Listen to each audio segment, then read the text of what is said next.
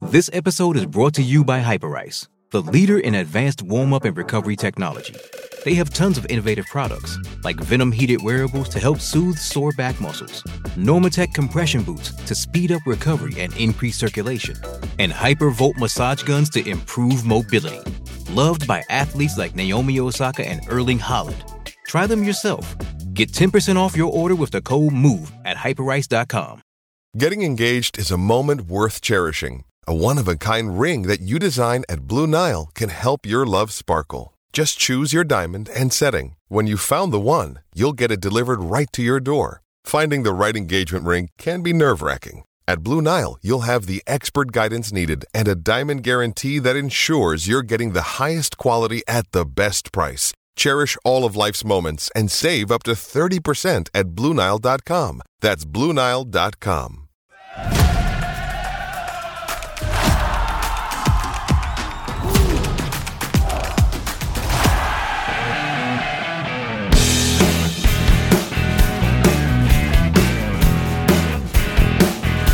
great. Now I can't. This is like you know trying to read the back of the taco seasoning packet. Like I can't see what I I can't see what I wrote. So I, I swapped out a bulb quick while I was waiting. I got an LED in there, so I am all good to go. But now that I can read, uh, we'll go ahead and get started. Welcome back, listeners, to the South End Zone. Uh, I'm Eric. Jason, in a rare turn of events, is not with me tonight. He's got uh, some other stuff going on. His real life job, uh, he's stuck in Ohio, and he is probably uh, just not having a good time. But the money's not going to make itself. So if you're listening and you're worried that you're going to hear me talking to myself for an hour, fret not, because instead of Jason, we've got a special guest on who honestly, he's probably going to do most of the talking. So uh, please join me in welcoming Coach Adam Goggins from Alabama A&M. Coach, how's it going? Hey, it is going well. Uh, glad you guys uh, were able to, to get me on. Um, listen to a couple podcasts. You know, I've heard uh, Jason primarily through you know Twitter, where I first kind of ran into him. So, Yep. um, kind of started becoming a little fan, uh, killing some some dead time in that office. You know, killing a couple co- podcasts there. So, Yeah, uh, well, I, th- I would imagine between the office and maybe the road, uh, depending on how you guys approach that, which we'll get into in a minute. But uh, so just to kind of give our listeners a little bit of background, so you're the defensive end coach at Alabama A&M. So that's an HBCU. Uh, you guys are at the FCS level. You're in the SWAC, right? yes, uh. A&M is in normal Alabama, which I believe that's just basically Huntsville, right? if it, you say Huntsville, it's all the same to me and Okay. people. Well, I just I, th- I think a lot of people might be more familiar with Huntsville than normal. What's what's that? Um, so you're originally from the Sacramento area. Um, I grew up in uh, Pine Grove, California, just east of Sacramento, the Stockton area, uh, kind of getting down in the Central Valley, uh, that that way of, of California. Okay, and I, I have a fun fact. I really wish Jason is here because he would get a kick out of this one. Um, so at I guess it was just Pine Grove High School or whatever your high school was named uh, in there, Pine Grove, California. In addition to playing football, you also played baseball, and Yes. you were a Yes. uh, second team All Conference first baseman three times.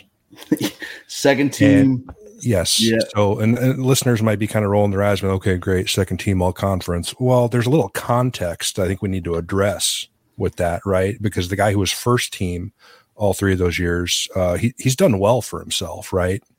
real well, real well. Uh, some people may or may not know him. I don't know if you want to give it away. Well, I mean, since he was named all conference first baseman, first team three different times uh, since then, just right off the top of my head, he's been to a couple of all star games. He was the 2017 American League Rookie of the Year, and this past Mhm. season uh, set the American League record for home runs and won MVP. And his name is Aaron Judge. He also made a Yeah. boatload of money. So, but look, I'm I'm extremely happy to have uh, been where I, you know be where I'm from. I'm as uh, and I couldn't be happier to lose something to somebody like that. You know, that's uh that's that's something that's just cool for me to to to yeah, I mean, that's yeah, that's grandkid story material, right?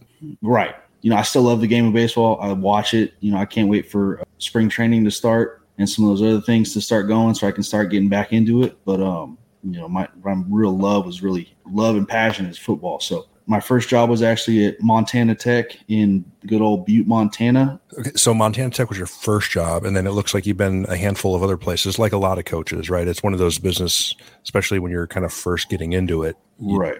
you typically don't just find a job and stay at that spot for 15 years, right? So, mm.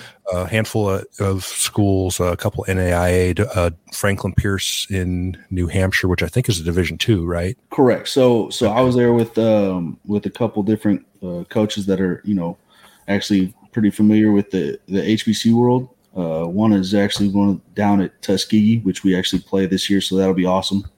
Yeah. So, correct me if I'm wrong. This is your actually your second go around at Alabama A and M. Yes, yes. So, okay, so uh, it looks like you did two years there as a grad assistant. So like 2019 and then the 2020 season, which was in the spring of 21. Mm-hmm. And then uh, you had to stop at Holmes Community College in Mississippi. So you got a little, uh, a little bit of the JUCO. Oh God, that, that's doing the Lord's work there, coaching JUCO football. That is, well, that's it, a tough. It, it's, there can be a tough. tough it can, deal. it can be tough. Yeah. Well, and I'll tell you, a lot of listeners may not understand this, but Ju- JUCO football in Mississippi is that is not for the meek. Uh, no, uh, that that is a tough, tough it, it league.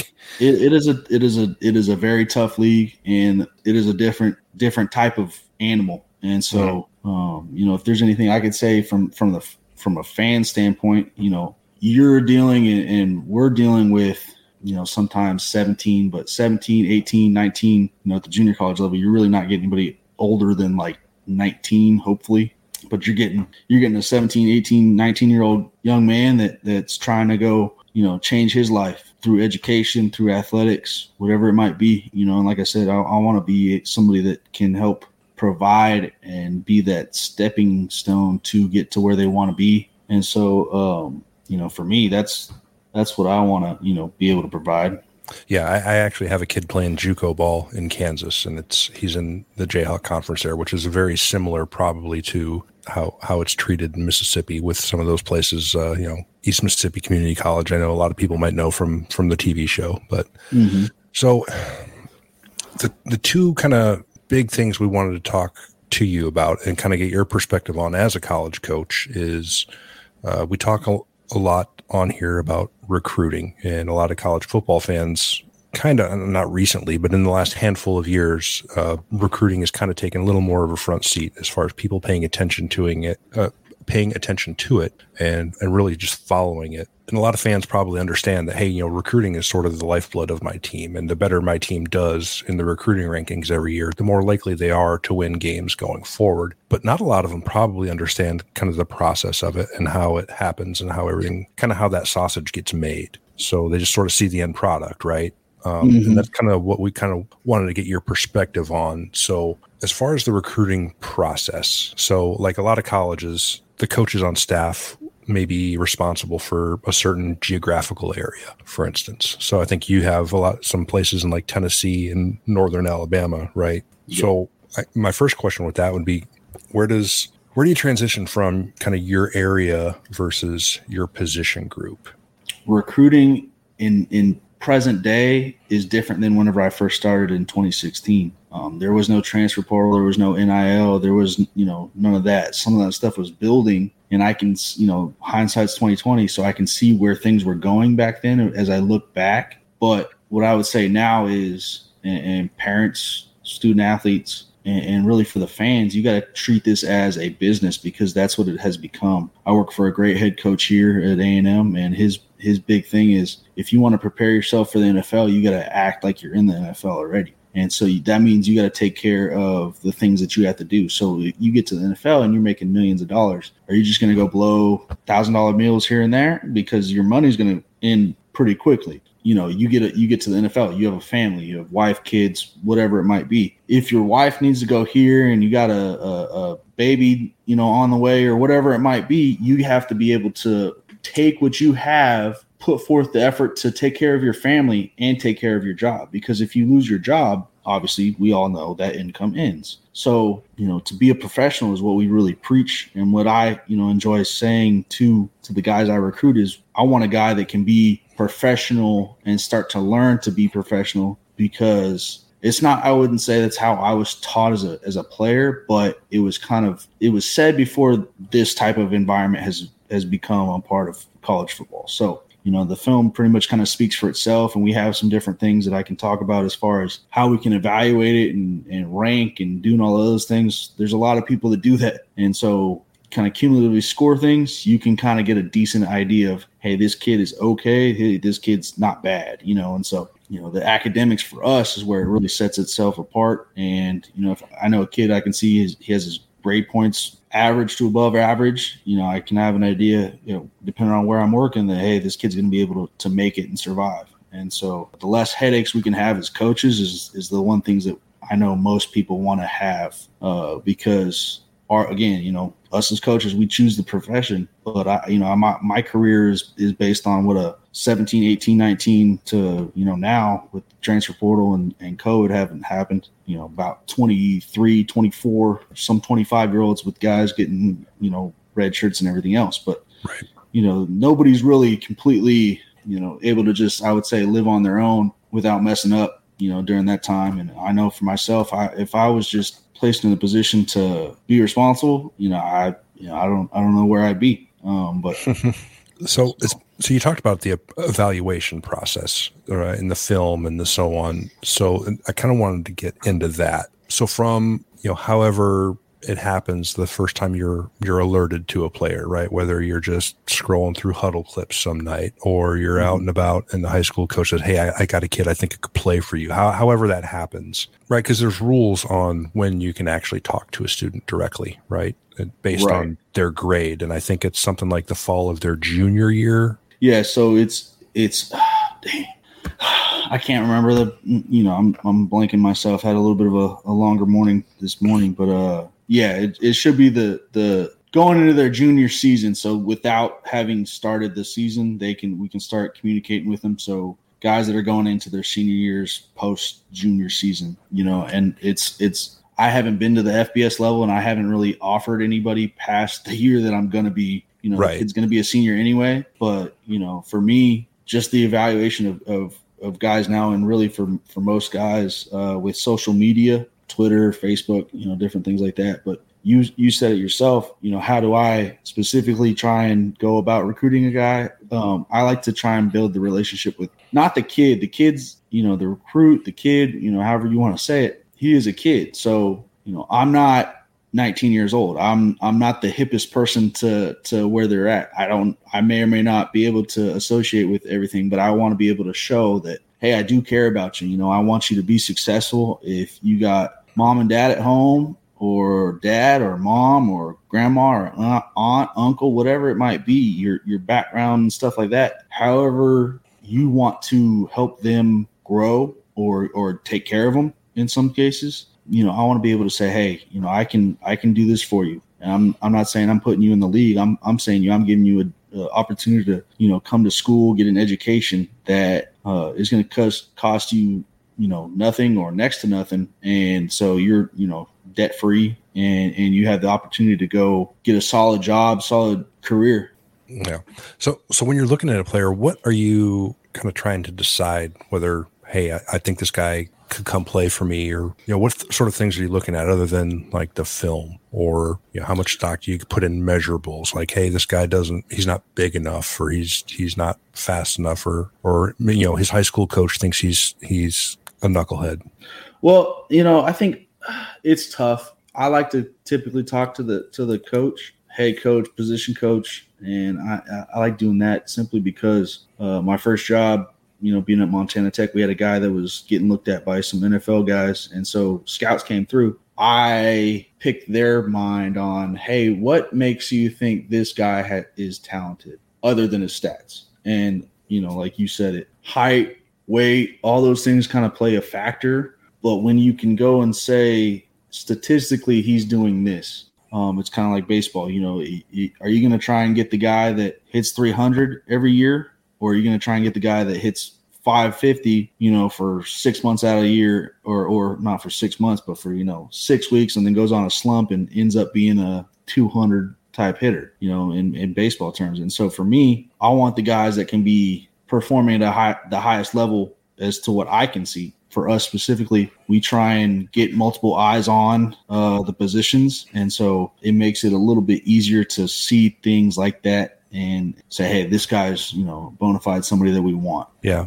but then so then how does that work? Because we talked earlier about the the area versus the position group. So like if you're your guys' is uh, running backs coach comes back from Florida and says, "Hey, I saw this kid." Like, does he kind of refer you to put you know and put you on this on this end from uh, you know Orlando that he thinks could be a good addition, or how does that kind of dynamic work? So, so you know, like I said, we I've been on staffs that have done. Hey, I got this kid. I've talked to him. Here's his number. Give him a call, and me as a position coach recruit him from there on, mm-hmm. or you know that coach and what we do here primarily is if he's in your area we try and that position coach because he's usually going to have more of the ties to the area and the kid and so we believe kind of more culturally coaches have more you know leeway pool in kind of getting the kid recruited and you know we like to say that we don't recruit bums so um, because if we did we wouldn't have a job so mm-hmm.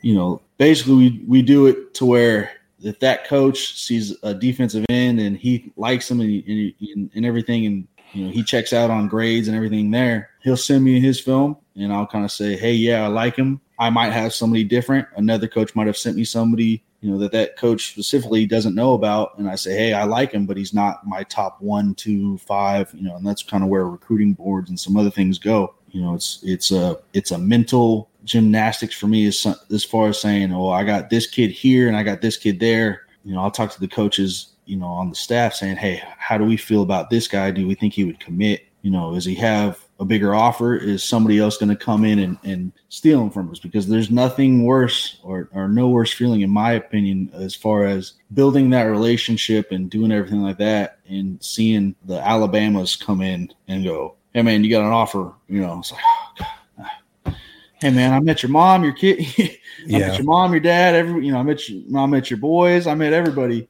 Um, so is that is that part of your thought process? Like you look at a kid, you be like, man, I really like him as the player. He's got the grades and his coach speak, but I, I, you know, I don't think we can get him because he's, you know, Auburn's going to swoop in or whatever. Like, is that ever part of it? it? It's a little bit of it. You know, I think everybody's able to see some things in present day about guys that have gone kind of under underlooked or overlooked over and under evaluated as far as their abilities. You know, when those guys get offers like that, you know, I think there's the problem right now that I see is a lot of coaches are kind of uh, afraid to pull the trigger on some guys as far as giving offers because with social media, like I said, it's great to see eyes and get eyes on guys. So I might see a kid and say, "Hey, this kid's awesome. I think he can play for us. He's got the grades. He's got this. I'm going to submit that, hey man, we want to give you an offer. Well, that goes on, and then here comes X, Y, and Z in the SWAC and the MEAC and the wherever else, and you know, in in in Alabama, uh, Samford might offer, and then uh, somebody else, and so on and so forth, and it just keeps growing. Which you know, again, for the kid, that's awesome. You know, I I, I can understand as a, as a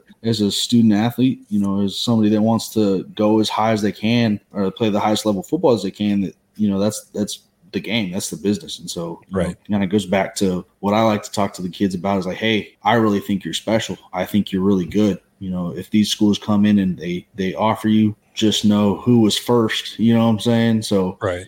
Uh, I've had that happen a couple times in my career, and like I said, it's not the best feeling, but I know for me as a coach is isn't it? You know, it's a, it's two things. I'm a coach, so I, I evaluate and I teach. So if I can evaluate and teach well, I'm gonna have a job somewhere for as long as I want it. And so to be able to evaluate a guy that might have not been as highly touted and give him that offer, and then more schools and better schools start to come in, it makes me feel good. But it also is like, you know, why, you know, hey man, like we really want you. Um, yeah. Not to sound desperate, but as, as young men, we all wanted to date the hottest girl in school. You know, that's kind of how recruiting is. You got to try and find the hottest date that is willing to go out with you and and, and then just try and lock it in. Um, and so so so to say that you know hey we, we want to be you know somebody that's interested in that person. But you know there's there's some things that i see going on that's like ah like is this is this the best way to actually do this type of process? Uh, you know I, I can't say one way or the other because it's it's been it's been it's been interesting because the rules are always seeming to change sometimes. Yeah, there there have been some pretty significant rule changes that I think we'll get get into in a few minutes. But, and then I think one last question before we take our break here. How much do you guys focus on in state recruiting? Because at the FCS level, you don't have, you know, Alabama can offer 85 scholarships or, or carry 85 scholarship players per year. Alabama A&M cannot. You guys, I think FCS is in the low 60s, right? 63 if I'm correct. Okay, but um, but you guys can do partials. Correct. So so for us and and to not drag this on too long as far as our breaks going. In state, we always want an in-state guy, you know, for us and and you know just do the count of FBS schools in that in that state and for like you were asking earlier a little bit about how I recruit. Recruiting is really not difficult. You know, you, it takes Wikipedia and and a want and a will to go, "Hey, I know this county in Tennessee or Alabama or wherever it is all I got to do is search X county, you know, and for here in A&M, it's Madison County. So I can just go look and see. Google has the answer. How many high schools in Madison County, Alabama? And it'll say where's what, them. and right. and just and just list them from there. And then it just becomes kind of the grunt work of of coaching. But that being said, it's a it takes something for us to recruit guys because you know, as you as you may or may not know, there's A&M and Alabama State that are at the FCS level. There's Miles College, Tuskegee, and then we start talking about other FCSs: Samford, North Al. You know, even West Alabama is a Division two school. Troy, yeah, uh, Troy, UAB, Troy, UAB, South Alabama. South Alabama. You got start getting to to the P fives of Alabama, Auburn. You know those types of things. So every state has its kind of different dynamics as far as the basis of every every school in the state wants to be somebody that brings in you know the most in-state talent uh, right? the most in-state yeah you don't want to be just kind of selling your soul for for guys that may or may not be you know from their state and i think the big thing for a lot of guys is they want to be able to play in front of friends and family and so mm-hmm. you know we do put a premium on guys that are in state but i know for us as as a hbcu and and some things like that there's really not too much difference in the type of playing it's the off the field stuff that I think is awesome about A and M that makes it different. And so for us, we want to make sure that the guy is interested in the culture and the aspects that A and M has to offer as a historically black college. That is a elite level engineering school and business and finance and some other things that it, it does really well. That wants to come and have that experience as a student athlete here with football, you know. And so you know, or are they just trying to go to to North Alabama or South Alabama or UAB, University of Alabama, Auburn, wherever it might be? You know, we want to make sure that they fit, you know, not only who we are, but what we are as a as an institution too. Right. So, so it's more about the actual full college experience at Alabama A and M versus just ball. Right, right. Because yeah. you know, and, and and for those that don't know, um, there's time limits as far as what in season and out of season we can spend with with our players. And so it's 40 hours during the during the week during the in season and 20 out of season. And so, you know, you take 20 hours throughout a week, you know, and and weightlifting sessions, those things. I was going to say weight, weight lifting's weight probably lift, half of it, right? Weight weightlifting is a big portion of it. So, you know, uh, I forget who said it, but I want to say one of the former Oregon coaches said it that you know, I hired this strength and conditioning guy because he's the one that's going to be the best evaluator of how guys fit schematically for us because mm-hmm. he's going to push them in the weight room probably harder than they're really going to get pushed on the field as as players. But if we if he doesn't do that, he felt that he's not going to be able to get the best out of his players, you know. And so those are the things that we all kind of evaluate and, and take into account as far as football is really only a short period of time in your day as a student athlete. Now it's, you know, for some it's the old proverbial student athlete or athletic student, you know. Right.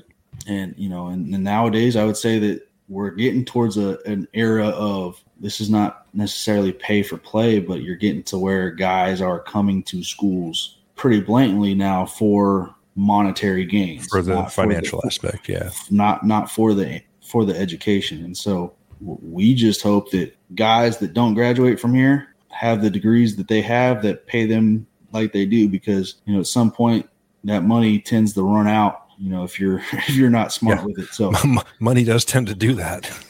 So My, mine does anyway. Yeah, mine uh, too. Mine too. It'll catch up to you.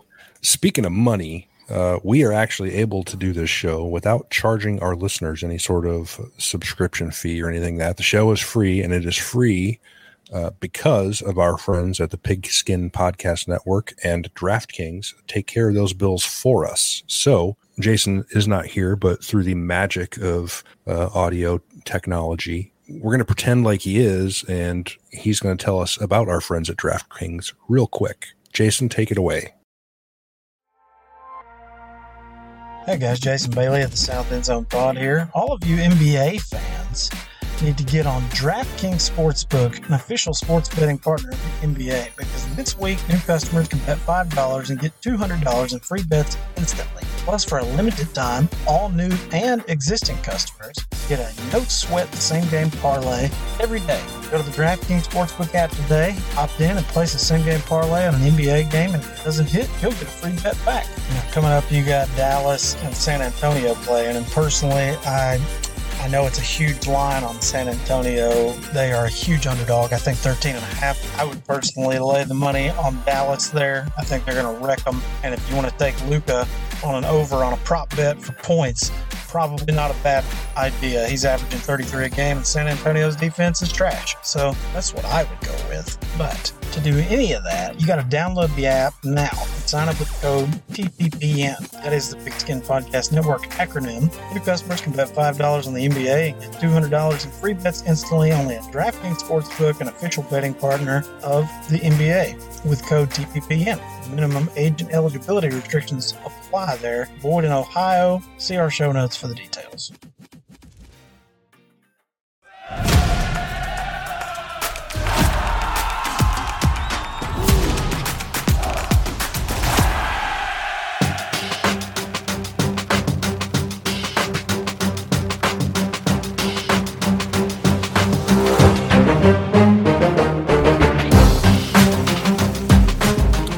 Thank you, Jason. I hope you're staying warm in Ohio. Listeners, we're back with uh, Coach Adam Goggins from te- uh, Alabama A&M. Gosh, I almost said Texas A&M for like the third time. um, so we've been talking about recruiting and kind of the recruiting process and how college staffs go about it. And I want to shift from kind of the, the process to just sort of the overall state of, of recruiting.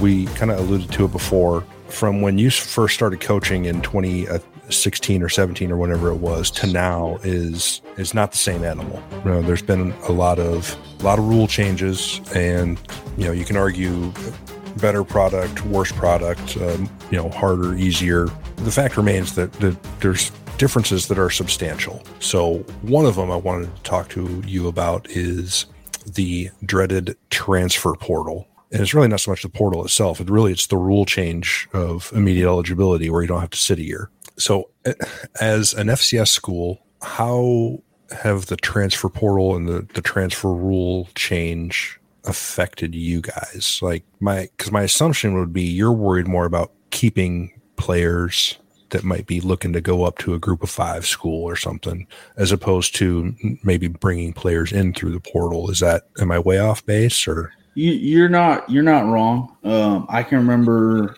I want to say this might have been. I was still in high school, I believe. Vernon Adams was the was the player. He was the quarterback at Eastern Washington. Uh, having grown up on the West Coast, uh, I'm familiar with the FCS level of the biggest guy out there. Mm-hmm. And so he ended up grad transferring or transferring to Oregon. I, I, remember some I was I was you know riding with my dad somewhere, but uh, I remember the the the sports station saying, "Well, this is going to start. Guys are going to go be able to graduate because at that time the only rule was is as soon as you graduate, you have immediate eligibility. So as far as I'm concerned, the big thing that what the the NCAA was trying to really do originally prior to transfer portal was say, hey, you guys are allowed to go wherever you like as long as you graduate. And that's where I think most schools were, okay, we can do that, you know, because we're going to say uh, we're producing, you know, student athletes that, you know, the guys that are able to go play in the NFL or, or, or professionally in any sport are going to be a very small percentage. The way it's set up for most uh, Division One schools or just about all the Division One schools is as long as you follow the peg points throughout your career, you're gonna make it to where it's hard not to graduate within four to five years. And so if you, you know, back in my day, you would if you redshirted, which most people did as freshmen, you're going to be there for 5 years. And so it's hard not to graduate. And that's that was the model for the most part that worked I think pretty efficiently. It became when, you know, and and it it is fair to say that uh, and it was brought up that well coaches can leave at any time with no penalty or if they committed these these violations somewhere else Right. what are they you know there's no penalty for them but the school's getting hit. You know i remember usc Right. uh, Yeah, penn state had P- penn state some other you know the old smu being the death penalty some other places like that. And that was whose fault is that? And so you know the the players that weren't being affected or i'm sorry the players that didn't do anything wrong were the ones being affected the most it seemed like. And so overall the transfer portal i think had good intentions. Um, i think it actually is a good thing because there's no telling that i can't go get a job somewhere else and be you know saying hey such and such you want to come with me? Well you know now you're immediately eligible or or you know different things like that. It's it's basically become more of a free market. Freedom of movement i think should be allowed in my opinion as far as the transfer transfer portal goes. But you don't really see you see the handful of of guys that do go start at FCSs and then go up to FBSs. I think the real reach for us is prior to and talking about recruiting prior to the transfer portal in-state guys. I remember this in 2019 is we had a we had a couple guys that were in-state from the Birmingham, Mobile, Montgomery, and I think a guy from from Huntsville had some different offers to, and and this was just to walk on at Troy or somebody else, some other you know mid-major power you know group of five type school that wasn't named Alabama or Auburn. And you know, just to walk on, we're like, hey, we're trying to give you a scholarship. You want to go pay money out of your pocket. You know, granted, it is in state, so it's cheaper, but you know, you're going to come out of here with no debt or no, you know, cost just to say that you played at this school or that you went to this school, not even that you played, because you know obviously there's no guarantee that you're going to play at those institutions. So you know that being you know the case, I think the transfer portal in its intentions was good.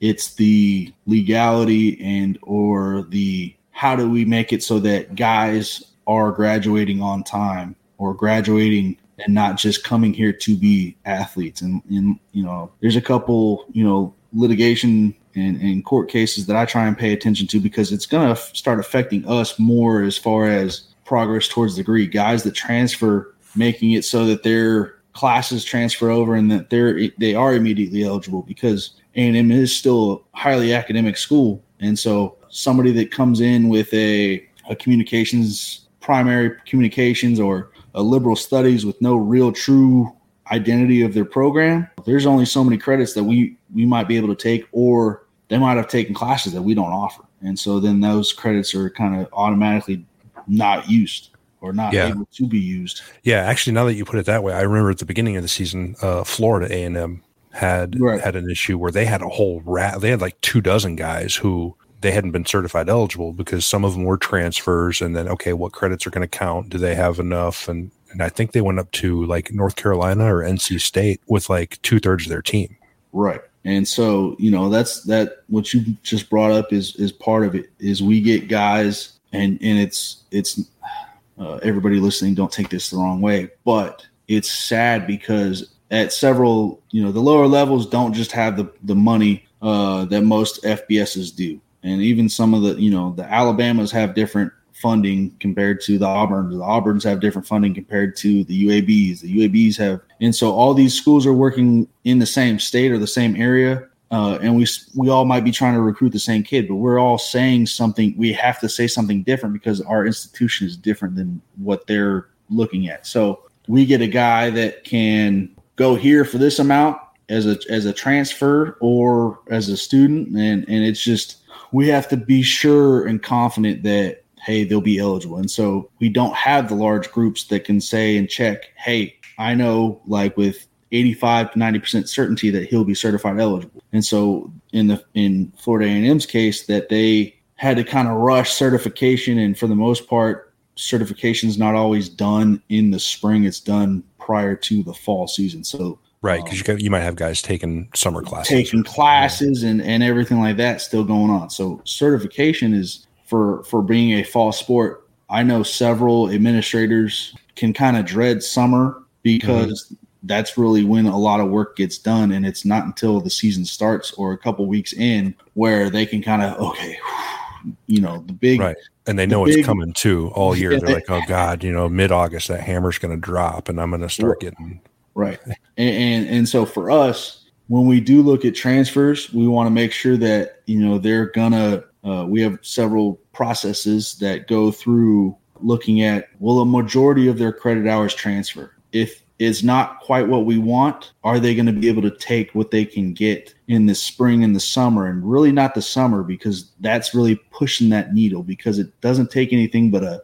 a D to make it so that the guy isn't eligible. And so we right. want to say, hey, if you can be within six to eight classes, four or five in the spring, maybe six in the spring and one or two in the summer, then we feel good about recruiting them. You know, and that, that kind of goes about every which way for any any school with how they handle what their administration or what their admissions people accept for classes. And so, you know, there's there's some different you know things that as a student athlete you know trying to be recruited or trying to transfer has to understand first it's not just hey i want to go anywhere you know and and you know i would say that having not looked into most big schools but i want to say most big schools have pretty relatively ease of transition or transfer you know liberal studies or whatever it might be classes or they're taking so many credit hours during the course of their season or you know during the source course of a calendar year that I've seen guys that in, in I'm sure you've been been able to pay attention that the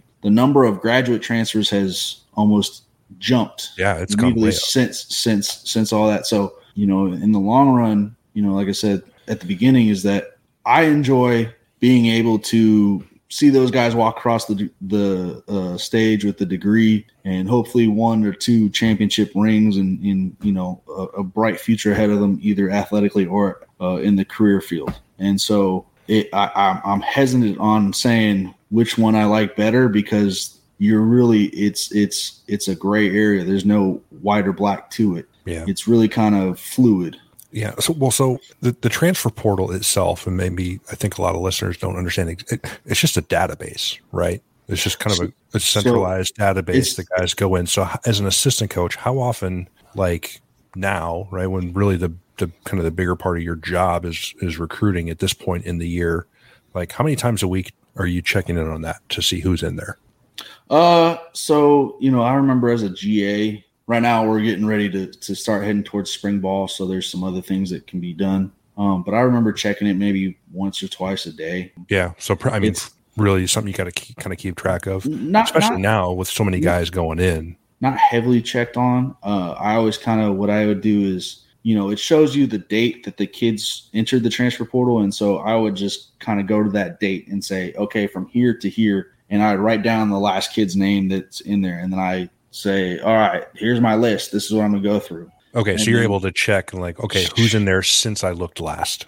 Right. And just keep okay. track of it and say, okay, this is, this is who's who because it goes again, like I said, by, by date. And so mm-hmm. I, I kept track of it by date versus I remember when I first got access to it and started trying to coordinate, like, oh, well, this kid went to Duke and this kid went to Houston and this kid went to Sac State or this kid went to wherever. You know, you you get lost trying to just keep track of schools because some kids may or may not be from the same school or from same area, and you know, you try and track a kid. Well, he's from Georgia, he's from here, he's from there. You get you get lost if you just kind of keep it by the date it kind of keeps things a little easier. Yeah, and, he might have only been at that school for a year at that point, and, and been right. somewhere else before that. Right, right. Um, so we're not quite out of the woods yet in terms of that free eligibility year in 2020. There's still guys kicking around on rosters all over the place who who are utilizing their free year from that season for mm-hmm. this year and maybe next. How how has that affected your guys in terms of roster management? Because you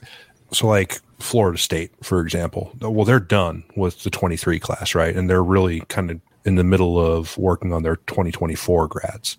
And mm-hmm. you guys at the FCS level are probably different, where you're still maybe trying to fill out a 23 class and just starting to look at who you're going to go after for 24. how you know so the, the kind of the roster management and how far you're looking ahead changes by by level and probably even by school to a certain degree but how is that that extra year because not everyone's going to take it right? Some guys are going to graduate and be like okay you know what? I got this offer. I'm out. And So, so you know, the best kind of example I can say is we've had several kids, like I said, since I was here the first time, and then you know, I I was gone for that fall of twenty one season.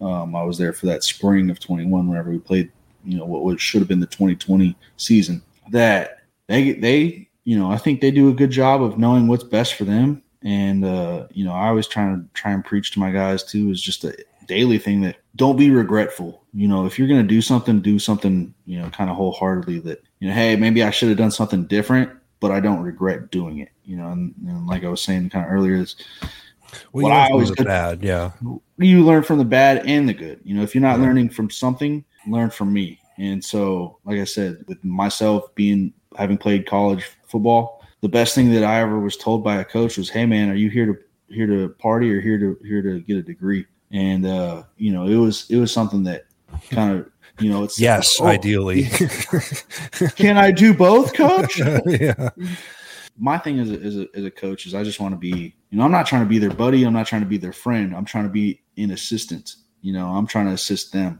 and they're trying to assist me. You know, I, I it is a cooperative type of relationship that has to go on with coaching. Um, and so, you know, if, if I can trust you to do things right off the field, but I can't trust you to do things right on the field, that's no good. I can't, I, I can't put you on the field. You know, if I can trust you to do things right on the field, but I can't trust you to do things right off the field, that's still no good. you know, we got to be doing doing good on both ends, and so you know, we get we we try and make it so that guys see the the path that will best uh, suit them, not for whenever they turn 25 and they think they're old, you know, or or or you know they're they're 21, 22, and they have a eighty thousand dollar job waiting for them, and they're saying, "Well, coach, I you know I just I don't know." You know, what we typically have, you know, access to to professional leagues and scouts, and you know, guys will say, "Hey, we want to talk to this guy. We want to see this guy." You know, we try and say, "Hey, you, gotta.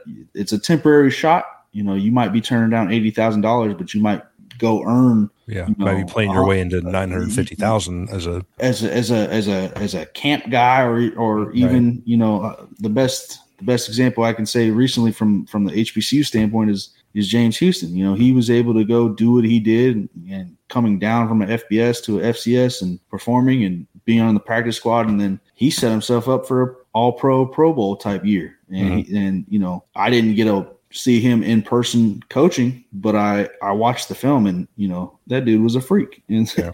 you know, when we try and preach like, hey, if you you, you just kind of know in the long run of of hey, those guys have shots, you know, and and opportunities. And again, a lot of kids that I have reaching out to me via social media or email or or calling my calling my office is, hey, coach, I just want an opportunity. Well, you know, opportunities are very actually limited. It's going to be what does that person take advantage of in their opportunity. Um, Yeah. That that wherever it might be, it might be with us, might be with somebody else. Yeah. All right. Uh, last one between the transfer portal and JUCO guys and high school guys. Where just generally do you see the most focus on in terms of recruiting? Because I've I've seen a couple articles lately in the past few weeks about how the transfer portal has kind of hurt JUCO players specifically because F, you know. And this is talking more about FBS teams being more likely to take a transfer than a JUCO player. But when you guys are trying to figure out, hey, who who can we bring in? Are, are you more likely to pull a JUCO It- guy or a transfer versus a high school student? I would say first for us specifically, it goes back to what the grade kind of evaluation stuff comes back. It's kind of twofold. We have several coaches on the staff that have, like myself, been all over and been some different areas. We all have connections uh, and networks that we all can rely on and say, "Hey, do you know this kid, or do you, you know, what do you think of him? Do you know this head coach? Do you know his this assistant coach? Do you know somebody that might have, you know, they played in week two of two years ago and might not know the kid, but knows of him, you know. And so for the the biggest thing for us is kind of goes back to the academics because if you can't make it academically, it's just It it's just matter. not going to be. It doesn't matter. It, it doesn't. So you know, there's some of those bigger schools that can take that chance on a on a junior college guy, you know, I think the for for most people probably listening to this being in the South, they're listening and, and thinking, oh, you know, Cam Newton. Cam Newton, you know, left FBS, went to junior college, and then uh, went to to Auburn and and did what he did for a year. I see that less and less now, where guys are going to junior college and then going to where they're going and being a starter and immediate impact player. Yeah. I will say from a junior college standpoint that it's you're going to get a group of guys that typically are talented it's the game speed or the game knowledge that they might be trying to catch up on.